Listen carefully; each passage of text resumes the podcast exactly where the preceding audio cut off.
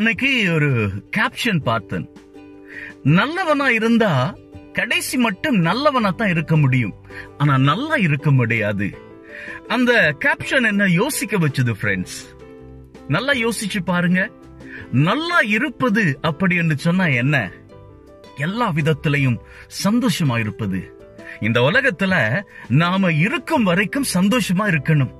அப்படி சந்தோஷமா இருக்கணும் என்று சொன்னா அதுக்கு அடிப்படை காரணம் நாம நல்லவங்களா இருக்கணும். இன்னைக்கு என்னமோ தெரியல சில வேளையில நல்லவனா இருந்தா வாழ முடியாது அப்படி என்கின்ற ஒரு பிரம்ம நம்ம மனசுக்குள்ள ஆழமா பதிஞ்சு போனதால என்னவோ தெரியல. நாம நல்லவங்களாக இருக்க இருந்தால் நம்மால நல்ல வாழ்க்கை வாழ முடியாது அப்படின்னு யோசிக்கிறமோ தெரியல. நல்லா யோசிச்சு பாருங்க. உங்க வீட்டுல உங்க அம்மா அப்பா நல்லவங்க தானே?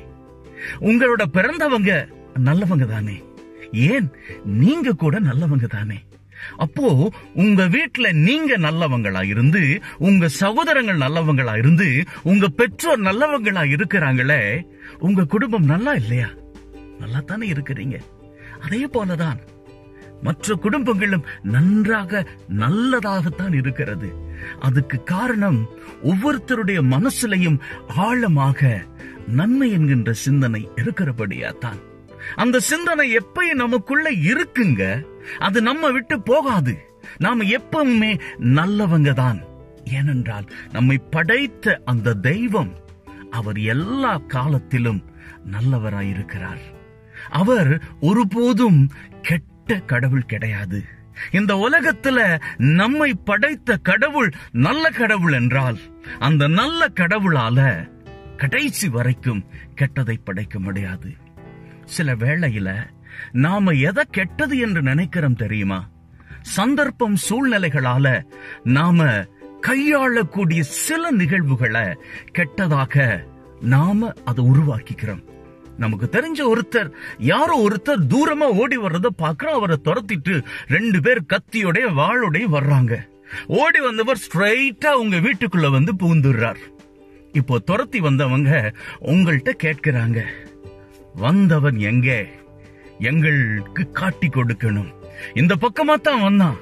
உங்க வீட்டுல வந்து ஒளிஞ்சிட்டானா? அப்படின்னு கேட்டா அந்த கேள்விக்கு நீங்க என்ன பதில் சொல்லுவீங்க? நீங்க நல்லவனா இருக்கிறபடியால் ஆமா இங்க வீட்டுல தான் ஒளிஞ்சிருக்கிறேன் அப்படின்னு சொல்லி காட்டி கொடுக்க போறீங்களா? அல்லது எனக்கு தெரியாது என்று பொய் சொல்லி அவனை காப்பாற்றி விட போறீங்களா? இதுல நீங்க எது செய்தாலுமே தவறுதான். ஒத்துக்கிறீங்களா? நீங்க அவனை காட்டி கொடுத்தால் நீங்க வேணுமானா உண்மை சொல்லி இருக்கலாம். ஆனா அதுக்கப்புறம் ஒரு உசுறு போறதுக்கு நீங்களே காரணமாயிருவீங்க. நீங்க செய்தது தப்பா போய்விடும். அப்படி இல்ல அவனுடைய உசுரை காப்பாற்றணும் என்று சொன்னா நீங்க அந்த இடத்துல பொய் சொல்லியாக வேணும். அப்போ அந்த இடத்துல நீங்க பொய் சொல்லிட்டீங்க. பொய் சொல்றது கெட்ட காரியம். ஆனா அதை ஏன் நாம அப்படி பார்க்கணும்?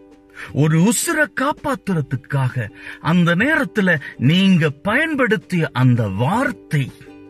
அதை பொய் என்று நினைக்காதீர்கள். அதை பொய் என்ற கேட்டகரிக்குள்ளே போடாதீர்கள். அதற்கு பெயர்தான் புரூடன்ஸ். சமயோசிதன புத்தி. ஆமாங்க. இப்படித்தான் பல விடயங்கள் நம்முடைய வாழ்க்கையில நடக்கிறது. வாழ்க்கையில எது நடந்தாலும் எது நடந்தாலும் அது தப்பானது கிடையாது. நம்முடைய வாழ்வை கெட்டதுக்குள்ளே அது தள்ளிவிடுவது கிடையாது. நம்முடைய வாழ்வை நன்மைப்படுத்துவதற்காகவே நடக்கிறது.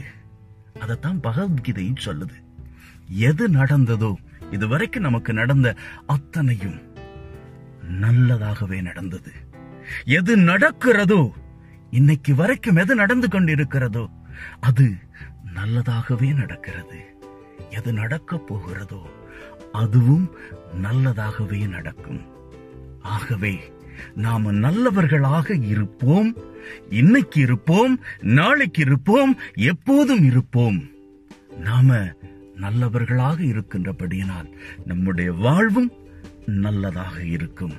அதை நம்பினால் உங்கள் வாழ்வு நிச்சயமாக செழிப்படையும்.